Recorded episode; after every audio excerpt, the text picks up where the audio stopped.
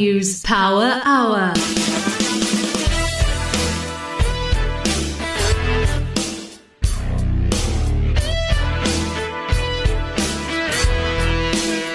Welcome to the BizNews Power Hour, where we give you the rational perspective on business news that matters.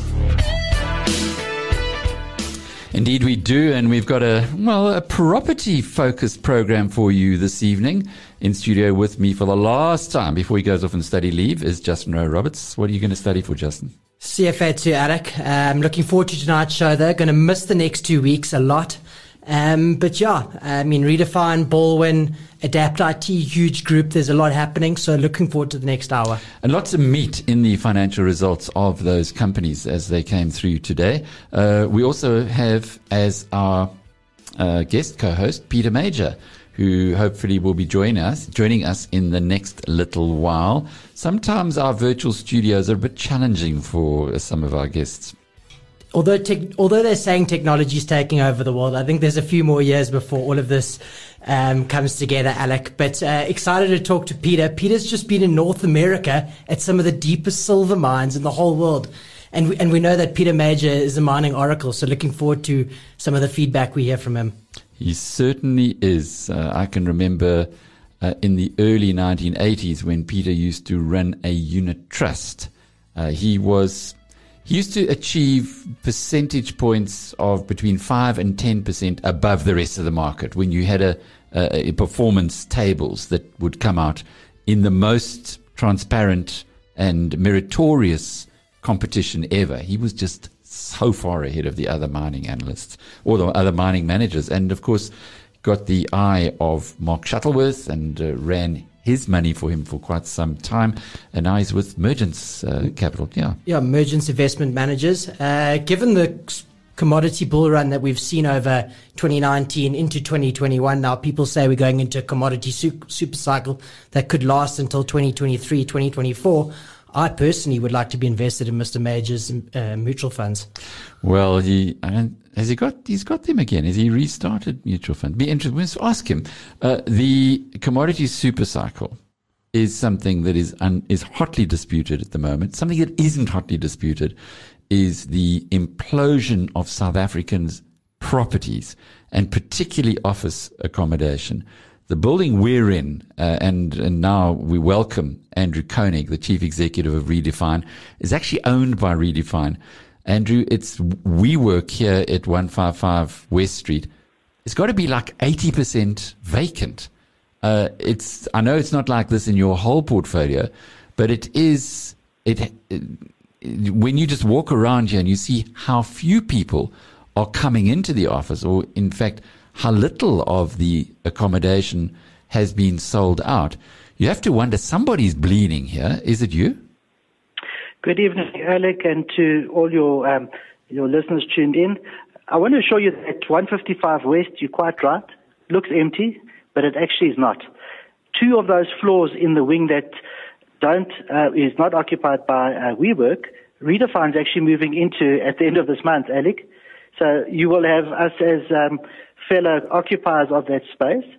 And um, WeWork itself is um, under-occupied at the moment at 155 West. And that is principally as a consequence of the, the pandemic. As you know, WeWork opened its doors at 155 West um, just prior to uh, the pandemic starting, and um, it is still slow days there for them. We are taking strain on offices. There's no doubt that offices are from a sectoral point of view, probably one of the weaker parts of our platform at the moment. There was an oversupply of offices pre the pandemic, and we do know that the pandemic has caused a huge amount of distress around the occupation of space. We do believe it's temporary though, um, Alec, and we do believe there's going to be a return to the office.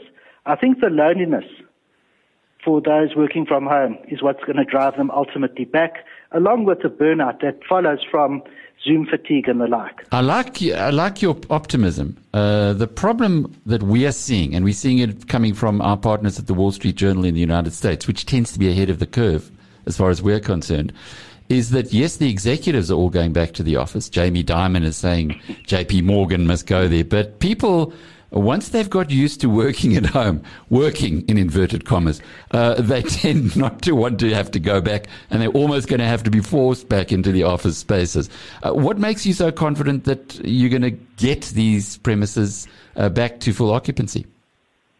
Well, I do believe that the vaccination rollout will give people the confidence to be mobile once again, which will give them, you know, the ability to return without the fear that the pandemic has caused for, you know, in terms of, uh, uh, you know, contracting uh, COVID.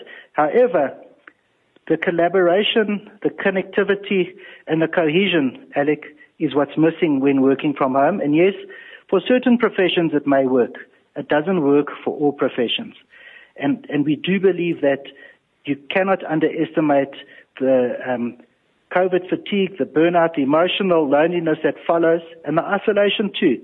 And yes, there are the likes of Jamie Dimon and others talking about returning to the office, but the people I interact with are all, you know, expressing similar sentiment. That they are desperate to get back to the office and working in teams once again, and, and to collaborate around a table as opposed to via a Teams or a Zoom meeting. You are a, it's a huge business uh, Redefine, 75 billion rands worth of assets. What happened in the last year to the valuation of your portfolio? So, Alex, the bulk of the, the, the, pandemic brunt on, on values happened in the prior financial period, that was up to August. And, and that's another reason for optimism for us, in that we saw about a 10% decline in our valuations across the, the, the spectrum last year. This time round, uh, up to end of February, which is our six months, Uh, or first half, we've seen a 1% decline. So we're starting to see the bottoming of that downward cycle, which signals that the worst of the pandemic has been priced into asset values. And from this reset base, we believe that we're going to start seeing growth going forward. Andrew, office rental reversions at 25%. We've seen Hammerson in the UK convert their office space into retail. Is Redefine looking to do something of the same here? Sorry, well, just before you answer that, uh, that means, would you just unpack what office, what reversions yes. mean, please? Sure. So, so what, what reversions means is when leases come up for renewal, there's a renegotiation with your tenant to extend their stay with you. When, when the um, expiring rental is exceeded by the renewed rental, that's called a negative reversion and, and when the opposite applies, it's a positive reversion. Now, in a very difficult market with no newcomers to the market, we are negotiating furiously with our tenants to retain them. You'll see our tenant retention rate for the offices is well over 95%. And as a consequence, we had to lower our rentals to ensure that they remain with us and are happy to remain with us.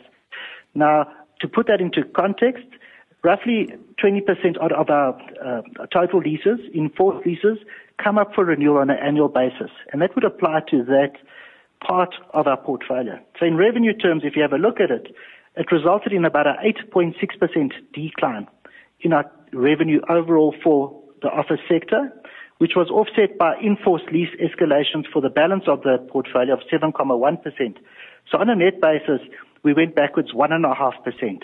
They must be pretty upset, the guys who had to pay 7.1% more when uh, the chaps whose leases expired could cut them by 25. Well, as you know, um, Alec, a, lease is a long-term contractual commitment, and you know you will get your chance to renegotiate your lease when when your time comes for for renewal. And um, who knows where we are in the cycle when you know various leases come up for renewal. It's just as at a point in time where you have this situation play out. So right now it is a tenant's market. They are spoiled for choice. And we remain very competitive in terms of retaining our tenants, given that there is no growth at the moment in this sector. But surely after this experience, you are going to battle to get anybody to enter into a long-term lease. Are you finding this when you renegotiate that guys say, look, you can you can charge me twenty five percent less, but hey, I don't want to have a five year lease. I'm happy only with a year or even six months rolling. Well, well, Alec, that's the thing. You know, if if, if you want flexibility and shorter term leases, then the um, lease or the, or the rental per square meter will be higher. it is a negotiation. Uh, every lease is different. Every property has its own peculiarities, which drives, you know, the demand for the space or, or not.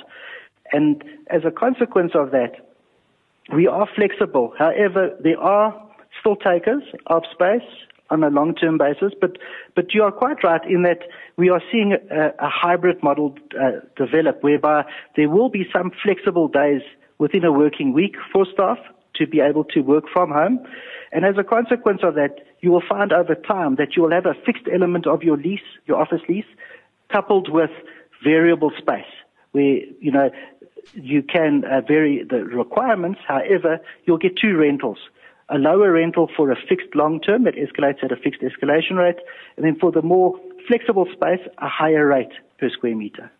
Andrew, no interim dividend, no year end dividend um, at the back end of 2020.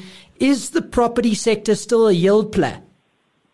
I would like, like to believe and suggest it is. Last year was a unique situation brought on by the pandemic. As, as you know, Redefine made a decision based on solvency and liquidity requirements as set out in the Companies Act. We believe that we will be in a position this year, come year end, once things are a lot more certain and the outlook is, is a lot clearer from a vaccination rollout point of view, that we'll be in a position to make a dividend decision that is going to result in the payment of one. I must just caution that it is subject to the solvency and liquidity test. But as we sit here right now, that is not the issue for us. It's more about um, in the interim period for us to bolster our financial liquidity as well as to give us some flexibility for the, the coming months. When we have a look back at Redefine's share price, before the pandemic, you were comfortable around 7 Rand 50. In fact, that was down from 12 Rand a, a year or at the peak of the property market, but 750 seemed okay. Uh, then you went all the way down to 2 Rand 35. Now you've doubled almost from those levels at uh, just above four bucks. But is it realistic to believe that you can get back to at least the seven rand fifty levels that we saw pre-COVID? Alec, we believe that um, a return to around the net asset value level is realistic. Our, our, our net asset value is just under seven rand twenty. We believe that premiums to NAV in this environment you won't see uh, very easily. But a return close to um, NAV, certainly for us, is where we would believe the, the, the share price should sit, in, in that our NAV is reflective of value. But how hard or how strong is that NAV? If I have a look around at offices nowadays, we, we, we're in Sandton, the, the, the heartland of office space, and we don't see too many cars on the road. We don't see too many people coming into offices anymore. And if those leases are expiring, as you've already said, they are doing so 25% lower than what they were previously paying. So it, surely if your lease element is down by 25%, you should get some kind of a knock to your net assets or the, uh, the value of those properties that you have in your portfolio. How, how hard is that valuation? We believe that it is a robust valuation, Alec, in that last year we took a huge knock on the value of our properties in anticipation of what you're seeing play out. We do not believe that what you see in Sandton right now is permanent. In our view, it's temporary. It's as a consequence of the pandemic, and it will um, rectify itself in a post-pandemic, in a post-vaccination rollout program when uh, mobility returns to the market. All of these factors have been taken into account in our valuations, as I said, mostly last year and to some extent this year as well. Andrew, liquidity is an obvious constraint for you guys. Why don't you follow your peers, Growthpoint and Hyprop, and do an accelerated book build to raise some, to raise some cash? Our view is that um, an accelerated book build is dilutive and very destructive from a value point of view for shareholders at these depressed share price levels. Our preference is to rather dispose of non-core assets at reasonable yields, which from a protection of shareholder value point of view long term, we believe is a far more prudent and cautious approach, as well as in the process simplifying our asset platform. Sorry, Andrew, what haircuts on net asset value are you getting on those properties, on those non-core properties that you're selling? We are selling our assets at book value. slightly above, but not at a discount. So, in other words, your book values are realistic. Uh, just, just a couple, yes. couple more questions here. You say in your financials today for the six months in February that the focus at the moment is to reduce your loan to value uh, to below 40%. Now, you brought that down to 44.3%. How much more, uh, how many more properties would you have to sell uh, to actually get to that target? And what is the date that you anticipate reaching it by? So, Alec, we've we've um, negotiated the the sale of a number of non-core properties. Uh, locally, they total 2.7 billion rand. Um, and I can give you a little bit of a breakdown of that in, in, due course. And then further to that, we've got a student accommodation asset in Australia for 2.1 billion rand. So in total, we've got sales in progress of 4.8 billion rand. The rollout graph will, will take us into early 2022 financial year. So by this time next year, we expect to be done whereby we will be sub 40% from an LTV point of view. We anticipate ending this financial year, which is at the end of August, at a 41 odd percent LTV. Just to come back to that 2.7 billion rand, including therein is a is a 1.1 billion transaction, a 1.1 billion rand transaction in respect of our local student accommodation. Okay, so we then seeing a company that's struggling at the moment. Uh, with the tenants who do come up for renewals, you have to renegotiate your leases much lower. Uh, your occupancies or your your um, uh, vacancies have gone up a little bit, but you've got the assets to sell to get yourselves back into into shape. Just the one question, the final question is: South Africans love Eastern Europe property. Uh, Masshold seems to be doing a pretty good job there. You guys have been fairly heavily or fairly significantly investing, not huge amounts of money, but 16% of your portfolio or 12 billion rand, which is, which is substantial in anybody's terms. What's the future of that side of the business? Alec, it's very rosy compared to South Africa. If you just look at the, the macroeconomic fundamentals Poland, where we are invested, it is in a far stronger position than South Africa, given that the economy there is characterized with low imbalances. Um, forecasts suggest that within a year post the pandemic, they will be back to pre-COVID levels. In South Africa, it's going to take us more than two years, I would suggest. In addition to that, if you just look at their rollout program from a, a vaccination point of view, they're sitting at about 20% versus our, I think it's half a percent. And also, the government has made it clear that by the end of August, they plan to have all those who are prepared to be vaccinated done. Andrew Koning is the chief executive of Redefine. Interesting interview that, uh, Justin. Very interesting, Alec. I mean, we were talking off air about Redefine, and I'm not going to mimic our statements a little bit earlier, but after that, I'm a lot more confident for shareholders. I'm not personally one, but Andrew sounded very confident, and I do agree with him. I think the office space is going to come back. I'm just not sure about how long that's going to take. I think it might take a little bit longer than one expects, and I'm a little bit nervous that these negative rental reversions are going to be sticky for the time period. Yeah, uh, quite often what happens when you get a dislocation like this, people can't see the wood from the trees and they expect that the current is going to be the same in the future. Of course it isn't.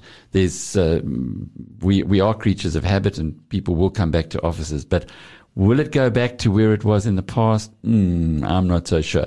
The time to have bought redefined surely was when it was below two rand a share after the collapse when COVID arrived.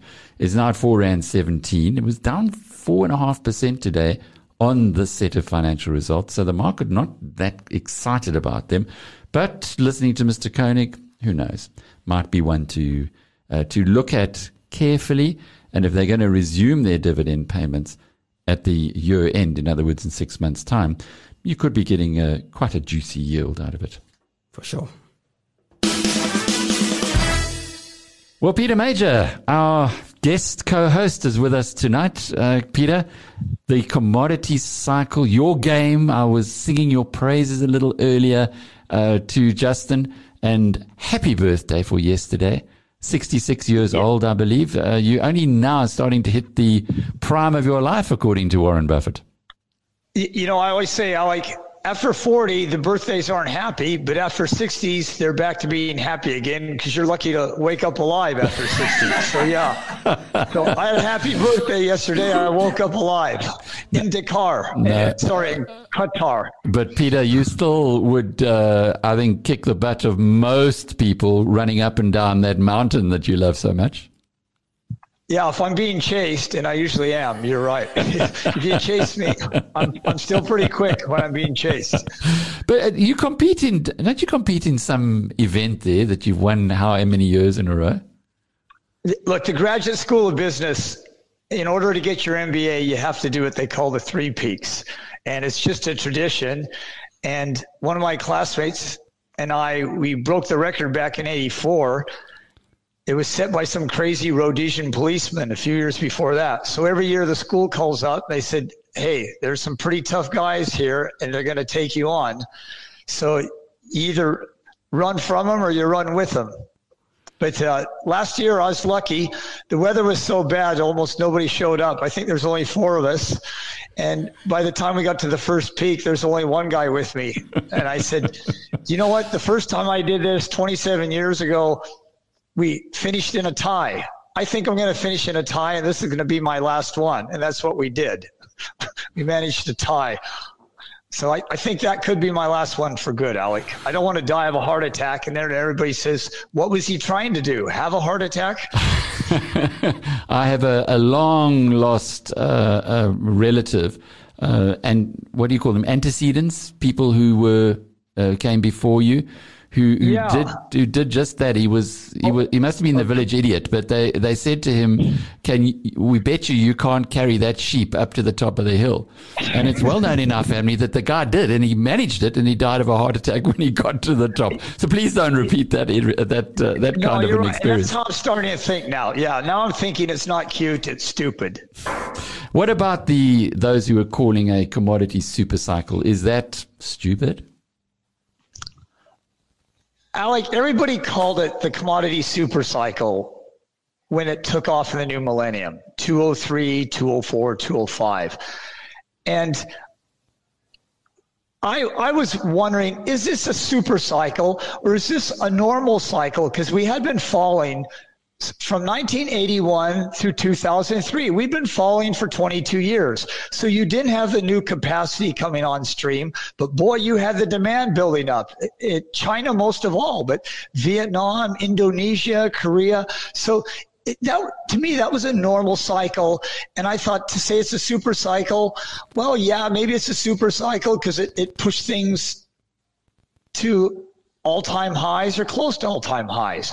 But then when it turned down in 208, 209, I thought, yeah, that was, that was fine. And then we know it bounced up a few years later. So what do you call a super cycle? I guess you call it when it's up more than it's down. And maybe we are in a new super cycle because we haven't been down very much in this millennium. We're now 21 years in this new millennium. And, and boy, these prices we're seeing now you know, when rhodium has shattered, I, I mean, it, its highest price ever in the history of man was, I think, ten, eleven thousand dollars in real terms, and what is it now? Twenty thousand. You know, and and palladium, these have shattered completely, two standard deviations out of, of any kind of price they've hit. So I don't think anybody should go to jail for saying we're in a super cycle. They're not saying how long we're going to be in the super cycle, but I think we are, Alec. I, I don't know what else you would call this. When when we have prices that have exceeded any kind of price we've seen in a lot of these commodities, and we've been up many, many more years, probably 15, 15 years we've been up out of the last 21 years. I think we are in a super cycle. So Justin is buying Sibanye. He told us a couple of weeks ago he, he bought in there. Is it, should we be following him into not just Sibanye, but commodity shares generally? Look, Major has a reputation of never wanting to buy after he missed the bus and never having to buy back in after he sold out. So this is probably more personal than, a real professional speaking here. And these platinum shares have been knocking on a ceiling, and whether it's a double top or a triple top, and you know what they always say: when the guy knocks on the door twice, he usually leaves. And if he knocks on the third time and nobody answers, then I think he's definitely going to leave. And so, Sibanye's cracked seventy rand a few times two, maybe three times now, but it doesn't stay there. You know, Northam Platinum, 270, 275, it hit there a couple times, but now it's, it's, it's battling to get over 240. And yet its commodity prices that it's receiving are staying at these all time highs. So the shares do run ahead of the actual commodity price. You know, commodity is somebody just needs it for their car, they're going to pay any price to get it, or the manufacturer. But a share, you don't buy any share because you can't get something else. So it shows the equity holders are wary of paying prices.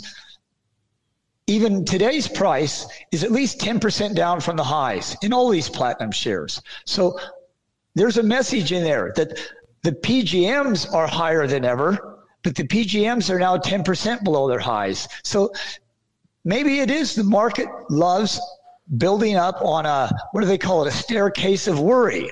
And, and, and that is true. You know, when people are worried, they're not going crazy. Often the market will keep going up.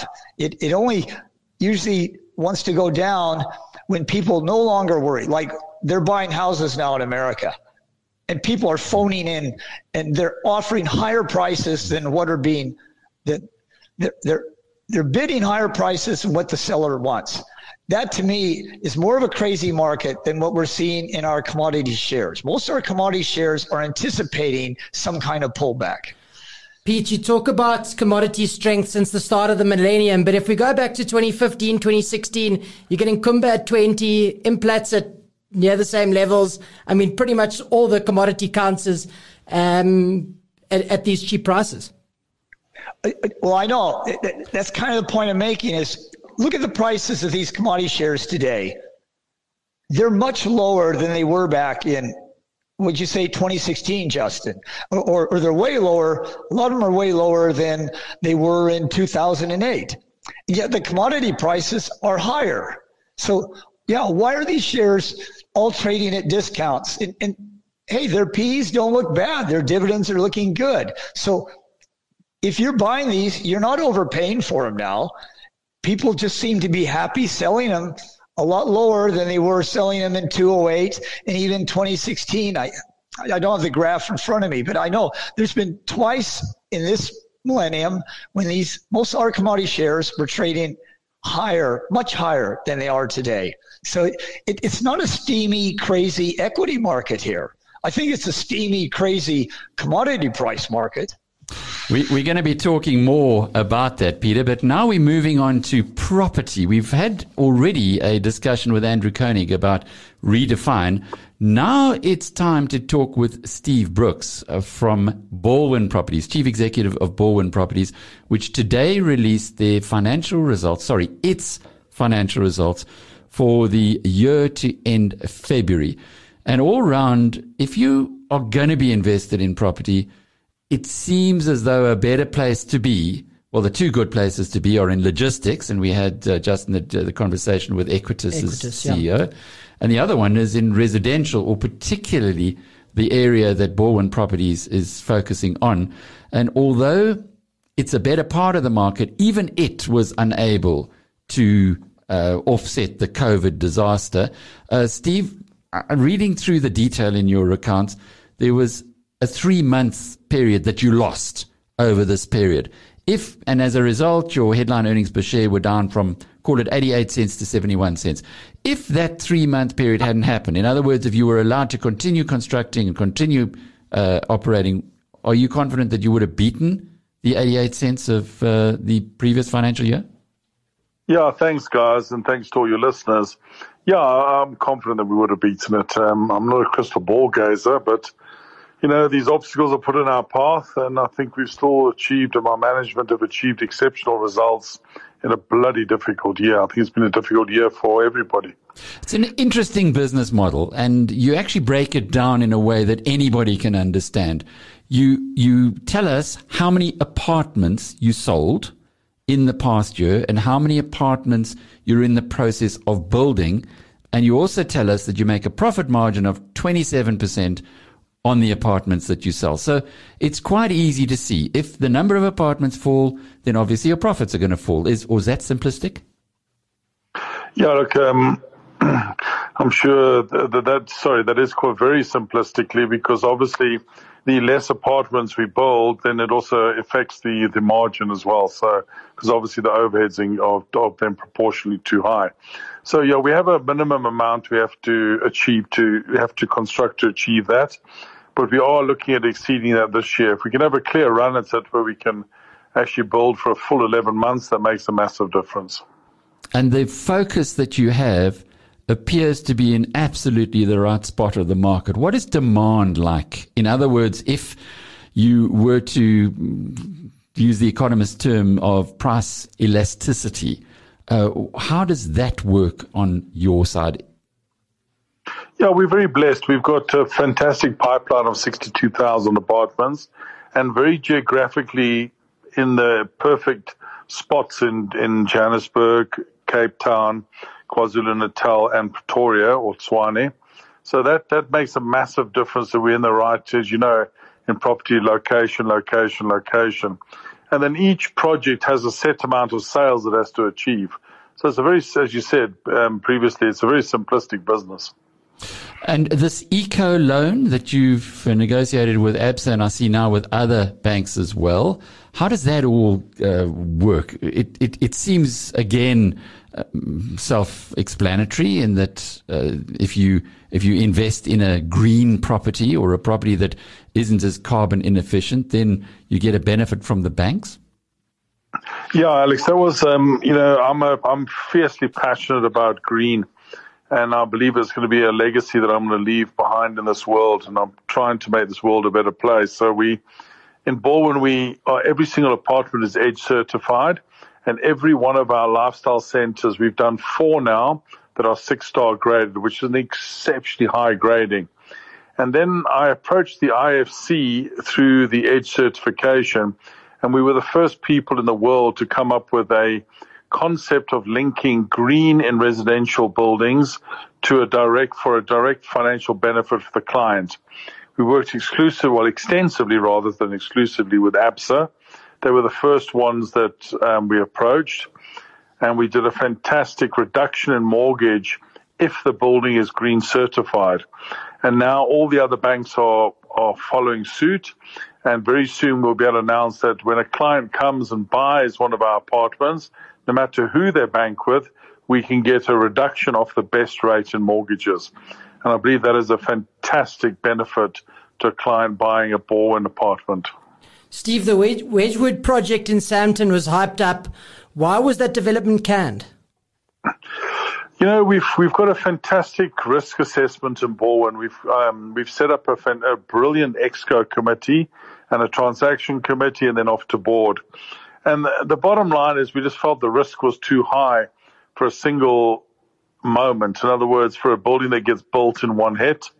And we also found that the clients were struggling to commit to a, pro- to a product that was only delivered in two and a half years' time. So unfortunately, we analyzed the risk and we did not continue. So generally speaking, uh, the the big numbers here is that revenue was only down seven percent in a COVID yep. year, which is pretty good going. Your profit margin was maintained at twenty seven percent. What is the runway looking like into the future, given that the the demand, as you said earlier, is well, I suppose not insatiable, but it, it certainly is very high. Yeah, you know the, the two things that keep me awake awake at night is the interest rates and then the political and macro environment. So if interest rates keep where they are and politicians start governing this country correctly, right down, which flows for us down to the municipalities, then there is a huge runway. We've got a land bank of 62,000 apartments. You know, you can do 4,000 apartments. We've got enough land for an excess of 15 years. So the future looks bright. You know, if the politicians play the game and interest rates stay where they are, then I think there is a bit of pent up demand coming as COVID, hopefully, and hopefully I'm correct with this, starts um, negating. So it's a bet on more political or improved political governance in South Africa as much as anything else. Correct. You know, Alex, they must just get on with it and do their work, do their job. You know, I mean, if they work at a municipality and the, the Peter, uh, we, we've uh, we've just lost Steve there, and uh, well, I, I, think we were coming to the end of the conversation anyway. Do you know much about Balwin Properties? I we're a long way away from mining.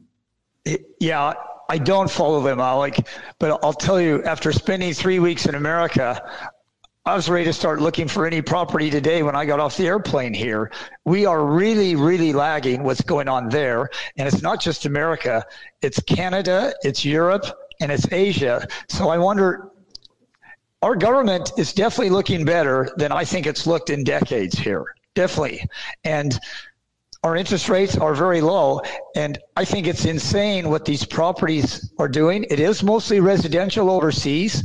Uh, the commercial is lagging, but residential is going insane over there. So I don't think our residences here came down nearly as much as commercial, but I don't think they've really gone up that much yet. And when I hear that Balwin is 50% residential, uh, I don't think our government's going to get worse not not after what I've read the last few weeks. And our interest rates, it's probably little reason they're going to go up for the next year or two. So go and listen to your good friend Piet Viljoen and do your homework on Balwin Properties uh, because he's made it one of his bundles. Uh, he, he, talks about these bundles of sticks that he puts together in companies that have got a, a good uh, long-term benefit or a long-term opportunity, and he's got it in the portfolio. So uh, we've been following it as well. They they loved Justin at Easy Equities. They they really love this stock, don't they? Yeah, Balwin Properties you know, hot stock. I mean, it is a property company, but with a development focus. So that's where that's where it's different from your usual REIT. And I must say, Steve Brookers, he's the founder. The company's been around for 26 years. He knows what he's doing, and um, it's got a runway to to go even further. And it was much, much higher in the past. I'm just looking back here. It was around a thousand rand a share and it's now at 447. It's improved in the last couple of years. 10 rand, Alec, not a thousand. A thousand rand a share. 10 rand, thousand cents. 10 rand a share. Thanks, Justin. Uh, it's, it's half of that level now. So the hype is not what it was. It's only a 2 billion rand, 2 billion rand market cap, Peter. How's that with, uh, with land value to make, to build 60 odd thousand um, apartments. You can imagine what this would be worth if it was in the United States. I'm surprised Piet Viljoen hasn't just bought the whole company. Exactly, at two billion rand. Uh, we will be picking up in just a moment with the story of the moment. Uh, that's the, well, I don't know what you call it, the salacious expose in the Sunday Times last week about Adapt IT. Sbu Shabalala, who was in the studio here, uh, telling us why uh, shareholders should reject Huge Group's uh, offer. We've got Huge Group's chief executive James Herbst, who's uh, pretty outspoken as well uh, in our virtual studio. James, we look forward to picking up with you in, in just a moment. But first, it's uh, around six o'clock, a little bit after six o'clock, and our editor at large, Jackie Cameron, has put together this flash news briefing. The two decades old corruption case against former South African President Jacob Zuma has been delayed yet again. His defense lawyer says Zuma will not plead guilty when the hearing into bribery allegations connected to the $2 billion arms deal finally starts. The trial of 79 year old Zuma had been expected to begin on Monday but was delayed again after his newly appointed defense team raised concerns over the lead prosecutor. Zuma looked relaxed in court and gave the thumbs up and waved to supporters who included suspended ANC Secretary General Ace Magashule, reports Reuters. The Democratic Alliance is calling on Eskom to provide an urgent state of the system update and explain how its load shedding schedule will be managed to ensure that it does not affect the vaccine rollout process. The latest announcement of load shedding from Eskom was yet another reminder that Eskom's current status, capacity, and operational constraints remain an ever present threat to the country's economic recovery says the opposition party. It says it's of particular concern that load shedding will impact the rollout of vaccines that are sorely needed in the face of the continuing COVID 19 pandemic. BizNews premium partner, the Wall Street Journal, reports that Microsoft board members decided that Bill Gates needed to step down from its board in 2020.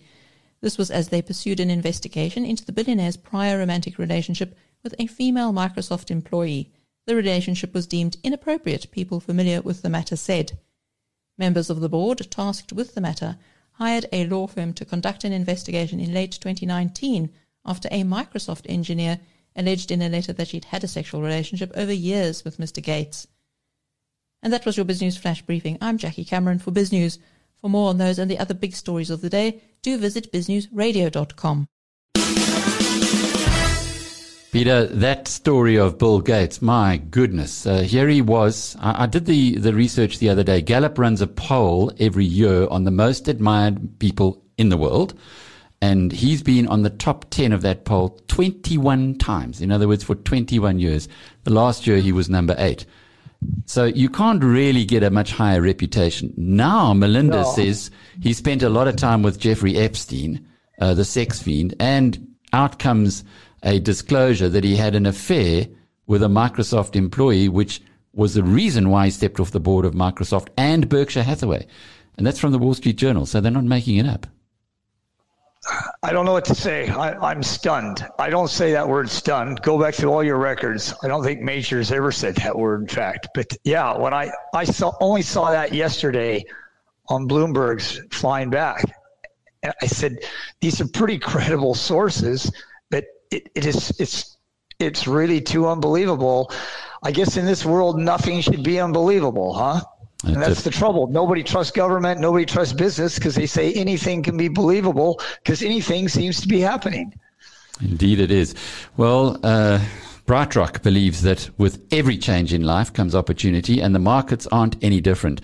The daily movements in the markets mean change for us all, sometimes small, sometimes big. This daily market report is made just for you by BrightRock, the first ever matched need, sorry, the first ever needs matched life insurance that changes as your life changes. Justin, how are the markets?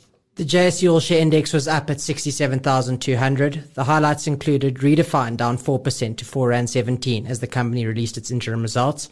Harmony Gold up 10% to 75 Rand a share as the gold spot price moves higher and Sibanye Stillwater up 3.5% to 66 Rand a share as commodities across the board move higher. In the currency market, the Rand was flat against all the major currencies to 14 Rand 11 cents to the dollar, 19 Rand 92 to the sterling, and 17 Rand 14 to the euro. Gold is up at $1,864 an ounce. Brent crude is down at $68.70 a barrel. And Bitcoin is well down, trading at 624,000 Rand per coin. And this market report was made just for you by BrightRock, the first ever needs matched life insurance that changes as your life changes. I can't let you go without that Bitcoin story. Just repeat the, the number 624,000, 30% off its highs and deep into bear market territory. You're listening to the Biz News Power Hour brought to you by the team at biznews.com. We're going to be hearing from Andre Cilliers of um, Treasury One in just a little while. But here's James Herbst. Uh, I know you can't talk about all the craziness that we're reading in the media um, about your opponent in this hostile takeover bid. But what I was interested to discover the other day was that a former director of mine and a, and a very good friend and a very highly rated uh, analyst here in South Africa, Duarte Silva, is your chairman. I wasn't aware of that, James. How did you manage to get him onto the huge board? Good evening, Alec. Um, hopefully, it's because I'm persuasive, uh, number one. And, and, number two, that Huge Group uh, represented a solid platform from from which to to speak. So uh, I think those two factors played on Duarte's decision to get involved. Has he, has he been very involved as well in this hostile takeover bid for Adapt IT? Duarte's chairman of our investment committee, so he is actively involved, and uh, a lot of the key final decision making comes from Duarte. Uh, as a board, we certainly leverage or leverage uh, his expertise in this regard. So you've got a really strong guy at your side there. I don't think they're better uh, when it comes to the marketplace here in South Africa. How are you rating your chances of success? I think it's fair to say that if you have a look at the uh, the uh, undertakings already provided to Volaris, they've got they've got 44 percent uh, of Adapt IT shareholders supporting uh, their bid. So when they go into the scheme meeting, which it appears they now uh, will go into, uh, they they're not far off um, the 75% hurdle rate that they need to approve that scheme. So I think it's fair to say they're going to pick up a large majority. I think there there will always be opportunities to participate, but as regards uh, Volaris and control, I think they've won control. I think it's fair to say that. What does it mean for you? Well, I, I, I don't think um, uh, uh, it. I don't think it's negative or positive right now. Um, in terms of obtaining control, we won't obtain control on it um, because they've outbid us on that, and we appreciate appreciate that position. Having said that, though, there is an opportunity possibly to participate um, in, in, a Volaris-backed um, takeover. What do you mean by that? Participate? Well, I mean, uh, our offer's open. Uh, the Huge Group offer is open, and uh, it, it only closes on the 17th of July. And so we may have Adapt IT shareholders that see value in Huge Group's proposition. And if those Adapt IT shareholders uh, accept the Huge Group offer, they become shareholders in Huge Group. And if Volaris stay uh, the course on their offer, the Adapt IT shareholders who accept the Huge offer may find themselves indirectly shareholders of Constellation Software and Volaris, and possibly an, an, an, an a significantly improved um, valuation on Adapt IT. But so, why would they go that route? I, I don't just unpack that for us. Well, the, the two offers that, or, or the two alternatives that uh, Volaris have presented to the Adapt IT shareholder, one is cash at six rand fifty a share, and so you cauterize your upside on on that alternative. The other is to remain in the unlisted. So you, you can elect that. And if you do, then obviously you you are subject to the vagaries of being a small minority um, in an unlisted foreign company. The third alternative, and, and, there are a number of alternatives here, the third alternative is to accept a huge group share uh, in replace for your Adapt IT shares, which then makes Adapt IT the shareholder um, of reference in Adapt IT. And on that basis, Huge Group would not accept the six rand fifty cash alternative, but rather the unlisted option. And then if you have a look at the uh, the valuation differentials of Constellation Software versus Adapt IT, um, and, it's uh, my understanding uh, about uh, a, a 55 PE to about an 8 PE, then you would get that re-rating ultimately through retaining your exposure indirectly through Huge Group. Okay, I understand it now much better. So, if you want to have a traded piece of paper, uh, you convert it into Huge Group equity at six rand fifty. And uh, sorry, what is your what is the the conversion ratio that you have? So, so the current conversion is at a reference price of six thirteen to uh, to Huge Group, and then 552 to Adapt IT. All right. So Adapt IT at the moment is trading, well, Huge Group is five, uh, trading at 575. So it's at a discount to your uh, price that you've put there. Um, so why would people swap shares uh, at a discounted price? So effectively, what you would do is you would you would get a you get 0.9 of a 5 Rand 75 Huge Group share. Mm-hmm. So you get something uh, at a valuation of 518 when it is trading in the market at 610. So you're taking a 90 cent discount. But on, on the conversion into huge and on the proviso that Volaris run the course with their offer, you'll see the uh, evaluation uplift, okay, by being indirectly invested in a, a foreign company. And if you look at the value uplift from that, that may more than compensate for that 90 cents. but it is on the proviso that Volaris stay the course. James, if the independent board of Adapt IT are going to be consistent with the valuation of between 7 Rand and 708, call the midpoint of that 8 Rand 05, that's still a 25% haircut to the Volaris offer. Is it possible for them to encourage shareholders to take that when they're valuing their own company at 1 Rand 50 more? I, I, Justin, I think it's largely irrelevant now if you have a look at the the construct of the Volaris offer. So uh, Volaris have pitched their offer in, in alternatives, and the first is a scheme. So if you have a look at the scheme and you have a look at um, the historical voter turnout or shareholder turnout at general meetings of Adapt IT, and, and we've had a look at voter turnout in the last seven years. On average, it's about 48%, the highest number being about 55%. So, to, so on the assumption that, let's say, and to be generous to the equation, let's say 60% of Adapt IT shareholders present themselves uh, for for the scheme meeting, which would be higher than the, the, the historical averages, then all Volaris requires to approve the scheme is 45%, and they already have 44. So it doesn't take a lot to force the squeeze out okay, of the minorities. Okay. And, I, and the I, it's really complex, and I think we, we've now just switched off a lot of our listeners. So let's, let's leave that one side. Has the success or has, has all the chaos that we've seen happening within Adapt IT, with the management and particularly with the CEO uh, being in the newspapers and that, had any impact whatsoever on your offer? Alec, uh, uh, we're in a process. Um, we're governed by the takeover regulations, and our offer is substantively unconditional.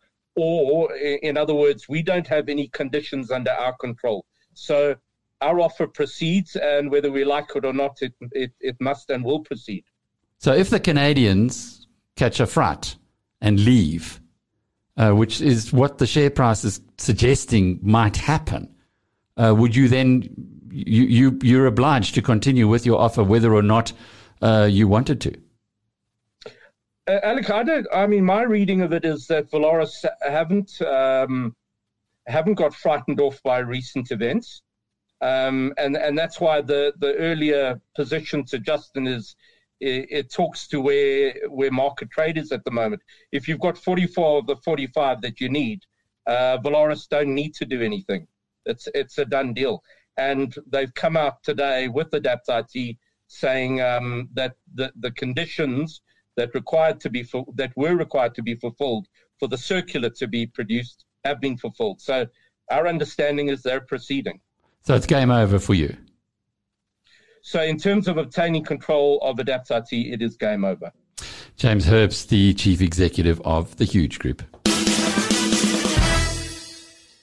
Well, Jackie Cameron spoke earlier today to Andre Cilliers from Treasury One. Let's pick up on that conversation and find out whether the Rand.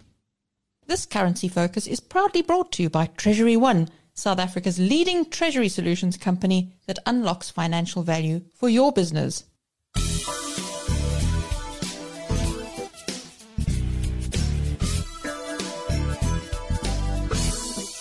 Andre Cilliers is a currency strategist at Treasury One. He joins me, Jackie Cameron, for Biz News to share his insights on the Rand and what currency traders are keeping an eye on this week. We have seen the Rand quite volatile. We've traded briefly below the 14 levels and then jumped up at one stage just around the 1420. What we had last week was we had inflation figures from America that missed the targets hugely. It came out just about 4%, and that gave us an indication that purely looking at inflation, that the Federal Reserve might have to ease their quantitative program and most probably raise interest rates in the short term much quicker than was expected. During the course of the week, obviously the Fed came out and they said that they're not concerned about that. But apart from that, on Friday we had the retail sales figure coming out of America That also missed the target, and that was lower again than what was expected. And hence, the general feeling is that the economy might not be so robust as everybody thought, and that the inflation figures that came out might be sort of once off. We have a lot of interesting figures this week out of South Africa. We have retail sales figures coming out. We have inflation figures coming out. And we also have the central bank with the monetary policy meeting. So quite a few figures. We also have figures coming out regarding the exports and imports, the volumes of exports and imports. We have the minutes of the Federal Reserve on Wednesday that also comes out. So it would be interesting to see what was said during the last policy review of the Federal Reserve. And that's what the traders are really looking at, economic figures and what, what is happening in the Federal Reserve, because that's key to what happens in the markets. Commodity prices is also being watched closely by traders because that's also key and that still seems to be on the elevated side and it's expected to remain on the elevated side for quite some time. You've been listening to Andre Cilliers, a currency strategist at Treasury One. I'm Jackie Cameron for Biz News.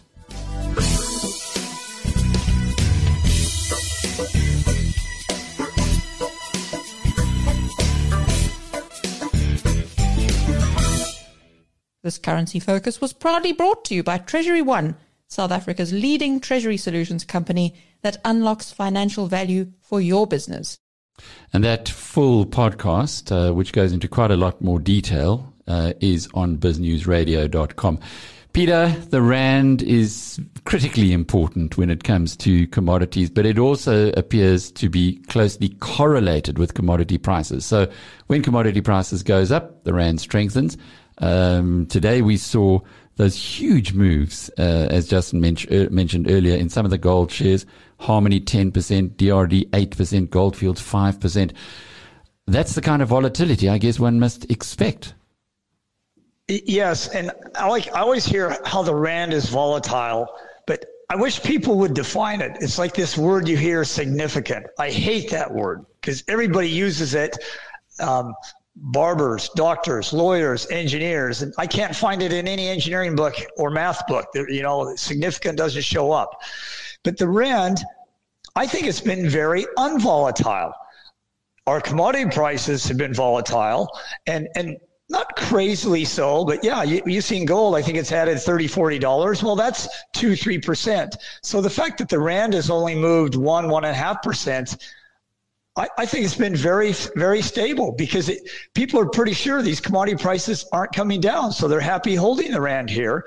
And then one thing you see in the States, other than high commodity prices and jobs wanted all over the place, is how much money are they going to print this year and spend? And I thought Trump was out of control, you know, creating money when he didn't need it, when he had a strong economy. Well, that economy over there is on fire. And, and like Biden seems to be on another planet, wanting to throw another six trillion firewood on the fire. So I think the rand is behaving very maturely. It's yeah, it's high commodity prices and it's it's unbridled dollar spending. So for all our negatives here, it's it's justified here at 14, 14 to 1. And it hasn't been volatile, not and, in my mind. And with that 4% uh, US inflation, much higher than anticipated, and likely or possibly going to head higher still, presumably that's not bad news for commodities it's not bad news for South Africa or commodities at all. And which means not bad news for our commodity shares. And yep, Sibanye is probably going to have another hit at 70 because it deserves it under this environment.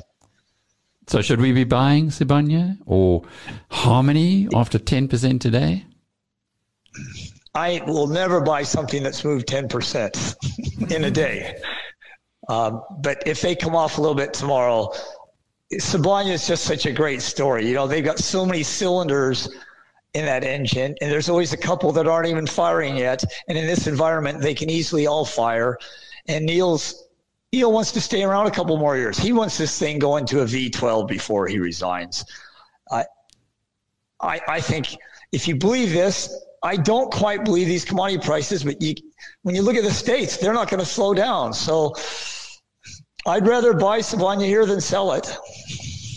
Peter Major from Mergence and uh, BrightRock believes that with every change in life comes opportunity, and the markets aren't any different. The daily movements in the markets mean change for us all, sometimes small, sometimes big. This daily market report is made just for you by BrightRock, the first ever needs matched life insurance that changes as your life changes. Justin? The JSE Share Index was up at 67,200. Highlights included Redefine down 4% to 4 Rand 17 as the company released its interim results. Harmony Gold up 10% to 75 Rand a share as the gold spot price moves even higher. And Sibanye up 3.5% to 66 Rand a share. In the currency markets, the Rand was flat against all the major currencies to 14 Rand 11 cents to the dollar. 19 Rand 92 cents to the sterling and 17 Rand 14 cents to the euro. Gold is up at $1,864 an ounce. Brent crude is down at $68.70 a barrel. And Bitcoin is well down, trading at 624,000 Rand per coin. And in the United States, the Dow is off uh, about a third of a percent, the S&P about half a percent lower, and the Nasdaq almost 1% down. So a softer day, but nothing really to worry too much about. This market report was made just for you by BrightRock the first ever needs matched life insurance that changes as your life changes. Well, it's thank you to tonight's guest market commentator, Peter Major, and to our other guests, and to all of you for joining us. Don't forget, we do have a live link to our YouTube virtual studio. So if you want to see what's happening, go onto YouTube, subscribe to BizNews TV, and away you go. And uh, just one final little point. If you are aware or if you have a tax problem, if you're a high earner and you want to take advantage of 12J, remember at the 30th of June, it goes forever. You will never get this incentive again. We are doing a lot of work on it on BizNews. Go onto the biznews.com website, look on the right hand side of the page, and you'll see a link there to the 12J companies that we're featuring. Well, that's it from our team here at BizNews. Look forward to being back in your company tomorrow, same time, same place. Until then, cheerio. You've been listening to the Power Hour brought to you by the team at BizNews.